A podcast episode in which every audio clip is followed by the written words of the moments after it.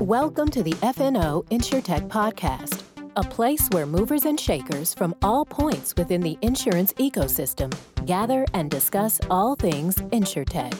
We talk about how technology and innovation are affecting and driving change in the industry. Here are your hosts, Matt D. Fothery, Lee Boyd, and Rob Beller. Well, hello, everybody, and welcome to another exciting episode of FNO InsurTech. I am your co host, Lee Boyd, and your other co host, Rob Beller, is not on today. This is the, the Lee show, so we will just say your host, Lee Boyd. I've always kind of wanted to say that, but you know, don't don't tell Rob. I hope everyone's having a wonderful week out there. Uh, on the episode today, we are very excited to welcome back David Gritz and Tony Liu. This is Tony's first time to be on, but they're with InsurTech New York. Uh, it's a community that helps InsurTech startups uh, get a footing in the industry. They help connect startups with with backing, and they are here to talk about their new adventure into the accelerator world uh, where they'll let us know a little bit about what they're doing and what separates them from some of the other accelerators out there. It's always great to have them on. Uh, we we last learned about the competition uh, that they did.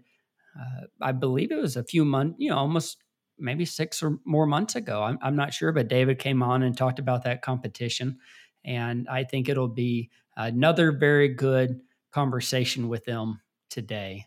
So instead of me rambling on, uh, we will go ahead and hop on into our podcast today with the co founders of InsurTech New York, David Gritz and Tony Liu.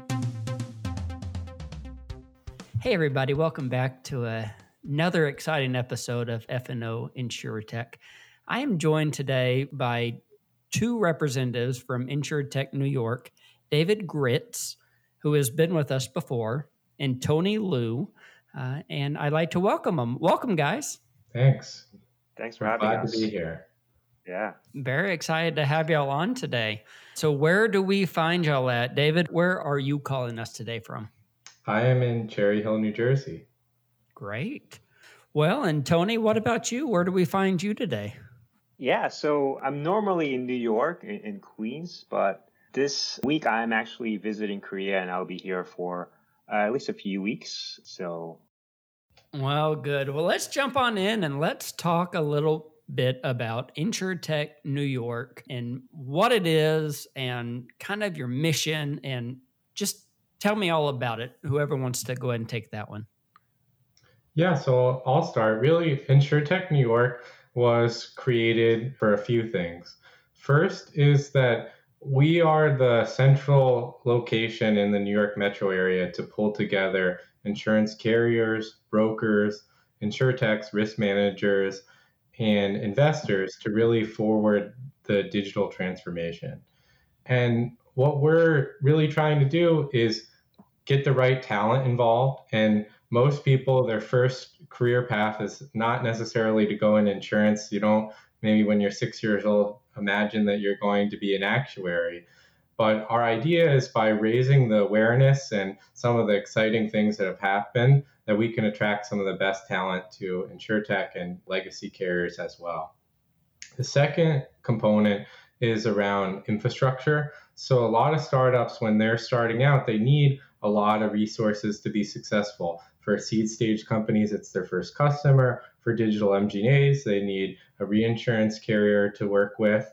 And in general, even the advanced startups that are coming from Europe need a way to kind of get into the market. So that's the other area. And the last, which is kind of a natural thing, is access to investments. So startups that come to New York or want to do business in and around New York, we're a hub to really help them connect with the organizations, both corporate VCs and VCs that are doing investments. So, David, what's going on right now with that as as we are dealing with the COVID and uh, and the whole economy had a had some issues there for a while. It seems to be rebounding.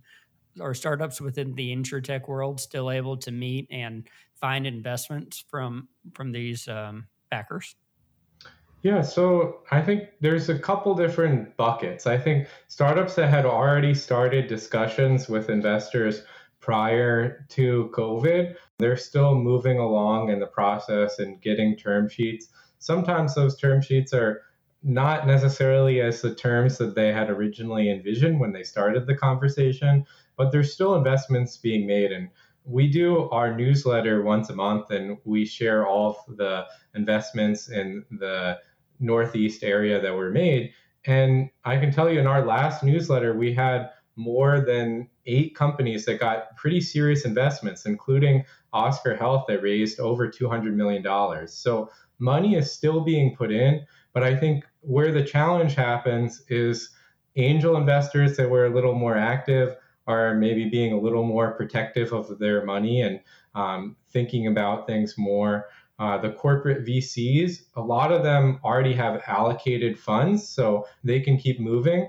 But then some of the traditional VCs that rely on calling their investors money when they make the investments, they're a little more stretched. So I think really it's the traditional VCs that have been affected a little bit more. But it all depends on really the stage of the conversation with the startups. I think startups that are starting fundraising now, it's a lot harder than if they started maybe three months ago and, and have conversations.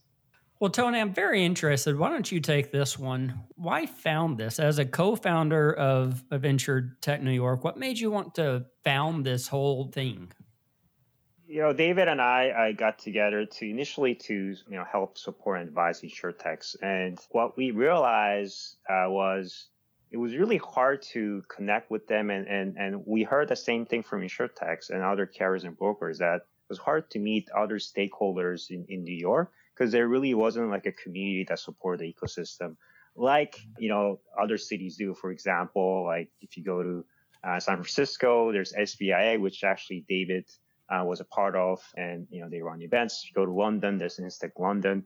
If you go to Hartford, there's InsurTech Hartford. But there wasn't any community that you know actively supported that throughout the year uh, in New York, and so we felt that you know that was a shame, and so that's when we created our community last year, and and from the beginning, the from the first event, we got a great number of interest from the, our, our community, and they really, uh, uh, you know, pushed us to continue to move forward with the community, uh, community building effort, uh, which is kind of why why we're here. But this isn't all that that y'all do, is it? You do. It looks here as though uh, Tony, you actually do some other things. Yeah, so it's sort of become our main thing now. So both okay. uh, David and I do a bit of consulting, and I also manage another community for independent consultants, but primarily our InsurTech NY is our main business and our main uh, priority. Whenever a InsurTech startup comes to you, what path do they go down? I mean, do they just show up and come to the meetings and automatically meet people, or is there some kind of formula you help them out with? Talk to me about that. Yeah, so we have a few different channels for insurtechs to connect with us, and and pretty much all of our events we have a networking component. So whether it's in person or virtual, it gives them the opportunity to see who else is in the community and meet them. But we do have a number of types of ways they can interact in a more formal way. So every year we have our competition. So insurtechs that want to showcase themselves can apply and be part of that competition. And then the top insurtechs, we allow them to present and um, meet a lot of the different CVCs and investors and innovation leaders as judges.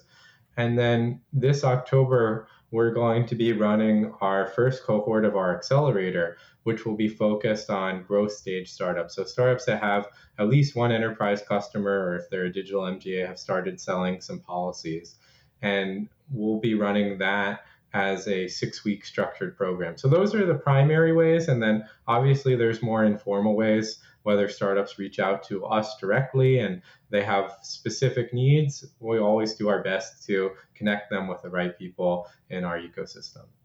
So what what's going to go on with the accelerator, Tony? What what does that involve? And go ahead. Sure, yeah. So the accelerator is going to really focus on helping what we call growth stage insurtechs. And how we define that is insurtechs who have revenue, who have clients already or or customers already. You know, they kind of reach this stage where they need to start scaling and can actually, you know, make use of meeting more partners or, or customers. And so it's going to be a partnership focused accelerator. And they will go through a six week program largely focused on partnerships, number one. And then number two is investment. And then uh, number three is talent. Uh, in terms of partnership, we have partnerships with 15 carriers and brokers who are going to be actively participating, meeting them, and actively looking to partner with the insurtechs. And they will also have even more carrier broker mentors who will be mentoring them as well. And then in terms of investment, we'll have over 20 investors who will be providing them uh, feedback in terms of their investor pitches, but also potentially could invest them in them as well. And, and then f- finally, on the talent side, uh, we'll have you know, education on, on best way to acquire the best talent, which is a, a big problem for the insurtechs in this particular stage of their business life cycle. Okay, so there you were talking about carriers. Who are some of the carriers who are going to be working with you? Yeah, so in terms of the carriers, not all of them we can formally name, but uh, the ones that have let us kind of use their name and branding is uh, Arch Capital, Greenlight Re, Nassau Re, Nationwide, Swiss Re, Transverse Insurance, and Flagship Insurance. But like Tony said, there's 15 in total. Mm-hmm. And in terms of the participants beyond that, we do have another 10 insurance carriers that are participating as mentors. What are you looking for? What type of company should sign up to be a part of the accelerator program? What I discussed, you know, in terms of like stage of company, you need to be beyond the MVP stage. So you need to have product and pretty clear strategy on what you are you looking for in terms of your business uh, have revenue, have clients and customers. You don't necessarily need to be funded because not all insurtechs require funding. But if you're funded, we'll, it was probably going to be in seed to Series A. You know, with that, is this mostly for MGAs on the sell side? Is it property, casualty, life, health? Is it just all around? So it will be pretty much all around, but it will be focused on supporting the needs of the 15 carriers and brokers. Okay. And, and so far, many of them are looking for distribution partners. So that's definitely a big item. And so we are going to, if you're a digital MGA, please apply. I would love to have you. And we also have uh, needs on the, especially on the, in terms of lines of business, there's uh, many life and annuity type of carriers who are participating. So if you have business, if you have solution that solves challenges for those uh, lines of business, definitely will be a good fit. There are other carriers who are in the P&C area and health area as well. And they're also not just looking for distribution partners, but also helping them solve distribution process as well as underwriting and claims. And David, I don't know if you want to add anything to that. Yeah, so I guess all I would say is that we are interested in both the distribution or digital MGA companies, but also those that solve enterprise problems. And a lot of the hot topics that you hear, like analytics, we're, we're interested in, um, alternative data sources, we're interested in, and really things that go at the core to make insurance companies more efficient we have interviewed quite a few different startup, you know, accelerators. What makes yours different than other ones out there already? In terms okay. of the difference between us and other accelerators, there's really three areas. First is geographically speaking, we're focused in New York, and that positions us in a place where we can be very helpful to insurtechs on the East Coast and from Europe and Israel. And not saying that we don't want to help insurtechs in the West Coast, because we definitely do. But in terms of geography, we've found with other accelerators, whether it's ones that are based in San Francisco or Des Moines or Minneapolis, that they tend to attract insurtechs that are closer to them because that's the market that it's easy for them to do business in. So if you're in the Midwest, it's really easy to do business with carriers that are also in the Midwest. And if you're on the West Coast, it's easier to do business with carriers on the West Coast. Um, so I think we're filling that gap in terms of geographically being on the East Coast to support that. The second area is really the types of startups that we focus on in terms of stage. So we're really focused on startups that are in that growth stage.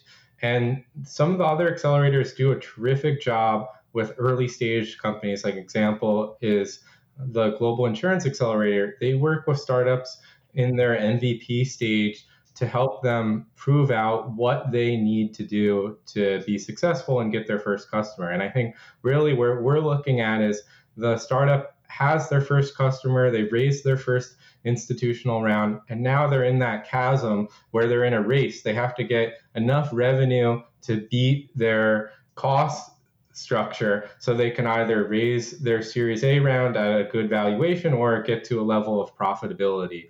And we found that there's a lot of really great insurtechs that are in that chasm where they're not yet profitable. But if they had four or five additional carriers, either to provide them with capacity or um, as customers, it would get them much further along to the point where they can see a path to profitability or they can get to their next stage in funding.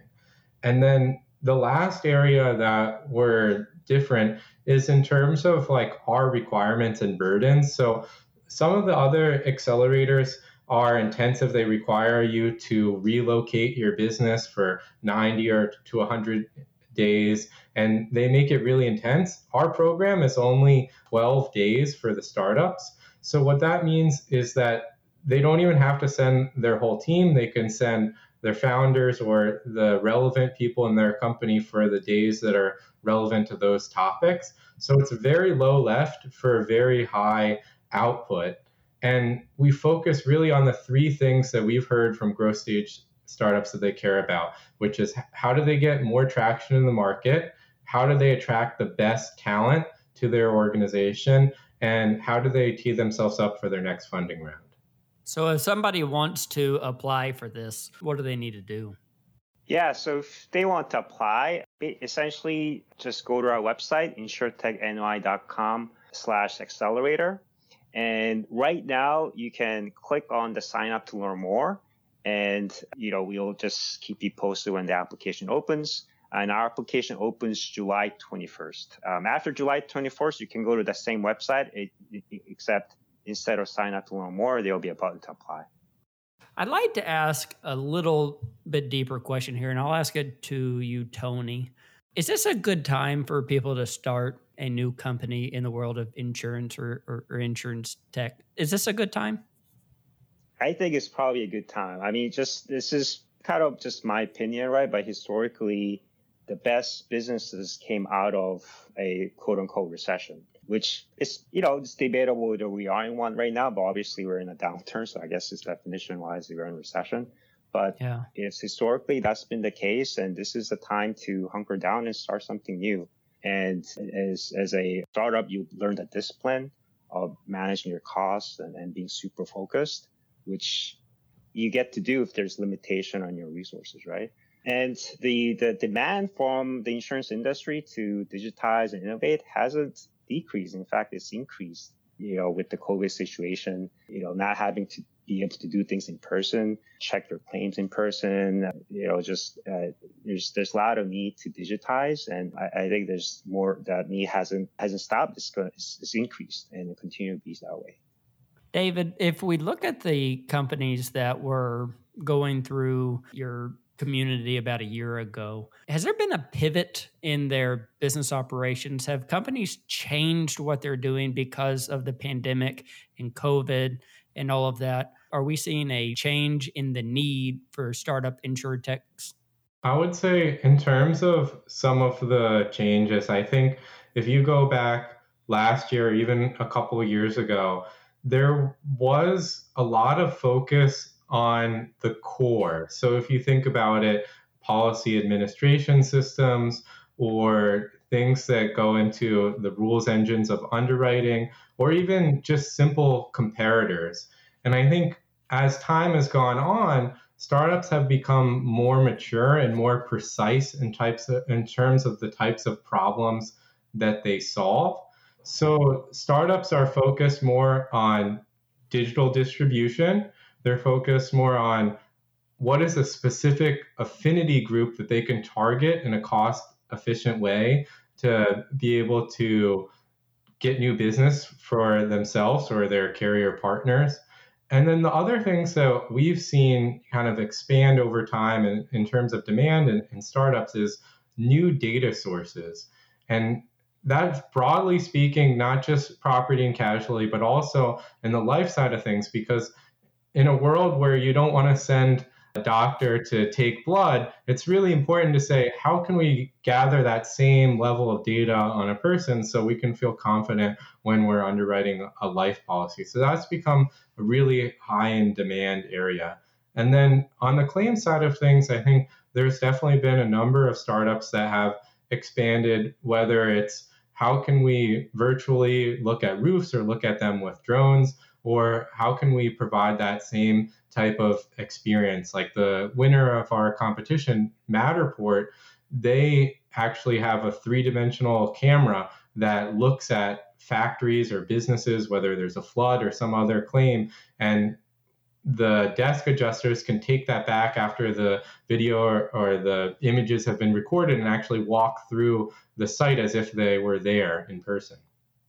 I love that. Yeah, Matterport is a great company, and, and I've been able to deal with them a lot. What about the pillars within insurance? For example, we're during this pandemic, we've had issues with with health uh, insurance because uh, we need to be able to take blood, like you said, and we can't always go out. We've also had problems going out to insured's home to inspect for hail damage or inside water leaks because we don't want to do that. Has there been a certain vertical within insurance that has seen a uptick in startups? I'll kind of continue on that, but I think in terms of what we've seen is from the life and health side of things, there wasn't as much energy in those organizations put towards either investments in startups or their innovation teams. And I would say not that those organizations are immature, but they're not as mature as the property and casualty carriers in terms of being able to scout, vet, and work with startups. So I think the next three years, my prediction is that a lot of the energy and activity is going to be in the life and health side of things because of the needs, the low interest rates. So they have to be more um, efficient with their expenses. And then the startups before, it's easier. Like if you're a developer coming out of San Francisco, you probably have uh, property insurance, you probably have um, auto insurance, you may or may not have life insurance, but you don't necessarily understand the dynamics. It's easier to quickly understand the dynamics on the P&C side than the life side. And we're seeing a lot more industry insiders, people who have been in insurance for 20 plus years leave their traditional day jobs to then go start insurtechs that are solving core life and health problems. Dealing with insurtech startups, do you have any advice for them whenever they're starting their company and they're starting to look for some investments? When it comes to earlier stage startups, right? So these are startups who have an idea and potentially has an MVP I would kind of ask them to start focusing on really understanding the needs of their customers and uh, niche it down in at least initially as much as you can. So you get a really good understanding of that particular segment of the customers and then provide a solution to them that actually really caters to that particular segment. Um, and I will focus on that first and foremost before even thinking about investment. And then once you have a really good idea uh, whether it's actually going to solve that problem for your uh, customer. Only then think about how you want to even potentially scale. And that's what you do the investment for typically is investment is just not something that you just want to get just because you're startup, but there's usually a reason, right, why you want to get the investment. And that should be to scale. So that, that would be my advice is like, don't worry about investment initially. Just really understand your customers and try to create something for them. David, what about you? Any any advice you'd like to give them? Yeah, so a couple things. First is that just by definition or virtue of what insurtechs do, most of them are technology solutions. And I think oftentimes the founder of those companies, especially if they're industry insiders in insurance, they have more of a business background. So I think it's really important for the insurtechs to find a initial co-founder that has a technology background whether that is specific to their area. So if they're doing underwriting like that person should understand underwriting models. But if it's more of a, a core system type of solution it should just be a, a really solid person that has enterprise development experience. And i think having that expertise in-house instead of outsourcing it completely will substantially reduce their costs up front and it will reduce a lot of the technical risk because they'll have that understanding up front to how long it's going to take to build the technology solution, what's involved in it, and how it's going to roll out over time. David, are there any companies that you're waiting on to come? Are there any companies that investors and, and carriers are looking to invest in that have not quite made it to market yet?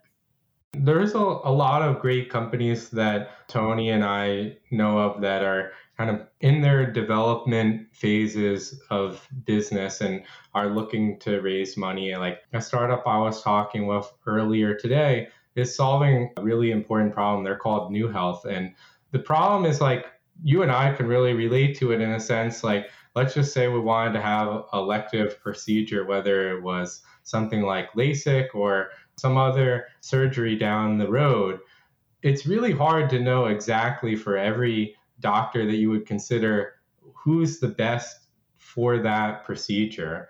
And they're working right now to essentially create a platform that instead of like when you look on Vitals or ZocDocs has like three reviews, you could see 300 reviews or 1,000 reviews because it's tied right into the claims system. And I think they're early in, in their process and, and they're getting to the point where they're going to be fundraising. So that's one company that I'm really excited about.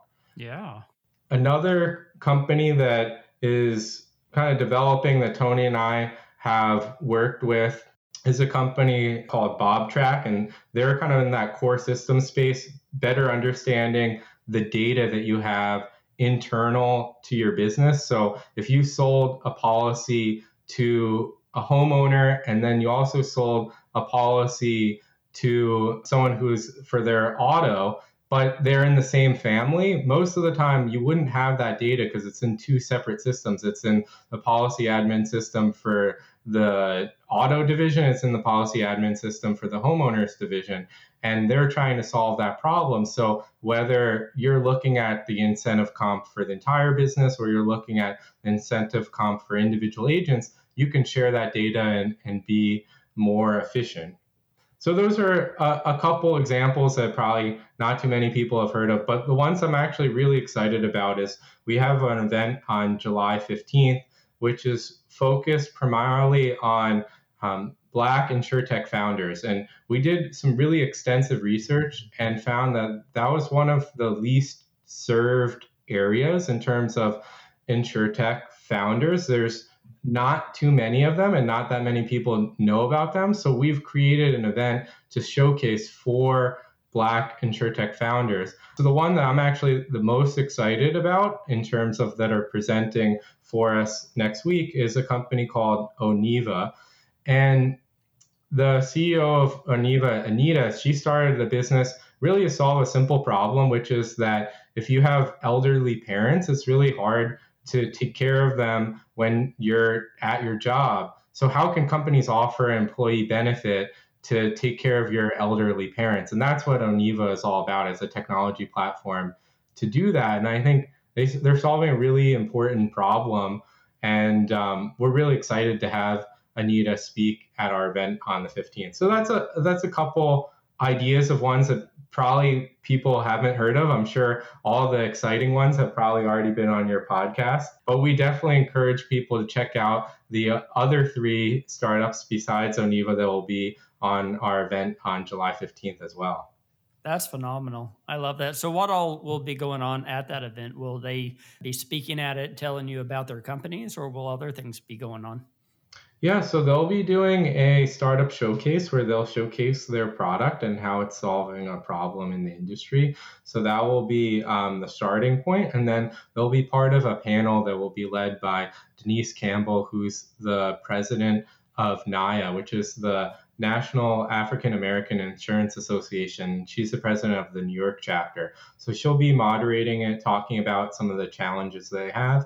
And then we have uh, another panel that's going to be organized by New York Department of Financial Services, and they'll be talking about a circular letter that they put out in 2019 on underwriting models and making sure that they're race neutral. So we'll be talking about how that may become a regulation going forward and, and how underwriters should be thinking about using external data sources. I love that y'all are doing that, and I think it's very much needed. So uh, thank y'all for doing that.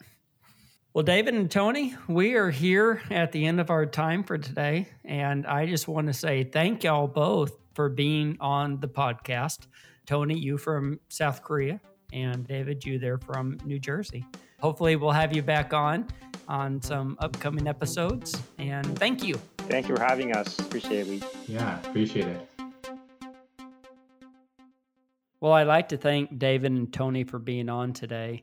Uh, it's always great to see what's going on out there in the world of venture tech, And I'm excited for them with their new adventure into the accelerator world. And uh, I love what they're doing about bringing startups into the space. Um, also, the, the words of wisdom that they had, that's very important, right? I really liked, I believe it was Tony who talked about know your audience, know your customer, know what you're doing. That's something that really uh, needs to go to the heart of the of the startup company because you have to have that that focal point. You have to have that understanding in what you're doing, uh, but yet understand that a pivot's going to happen. Uh, if we've learned anything over all, all of these podcasts, companies pivot. You know, I think that everyone has to be prepared for that. So big shout out to David and Tony you know, Tony calling in all the way from South Korea. I was able to visit with him a little bit about South Korea. I'm fascinated in uh, in in North Korea and South Korea and China and that part of the world. So it was a pleasure to visit with him a little bit on that. Uh, with that, we will end. Uh, we really appreciate everybody listening. Uh, once again, we love it when people uh, subscribe to the podcast. That really helps us out. Uh, and yeah, I hope everyone has a wonderful week, and we'll talk to y'all soon. Goodbye, everybody.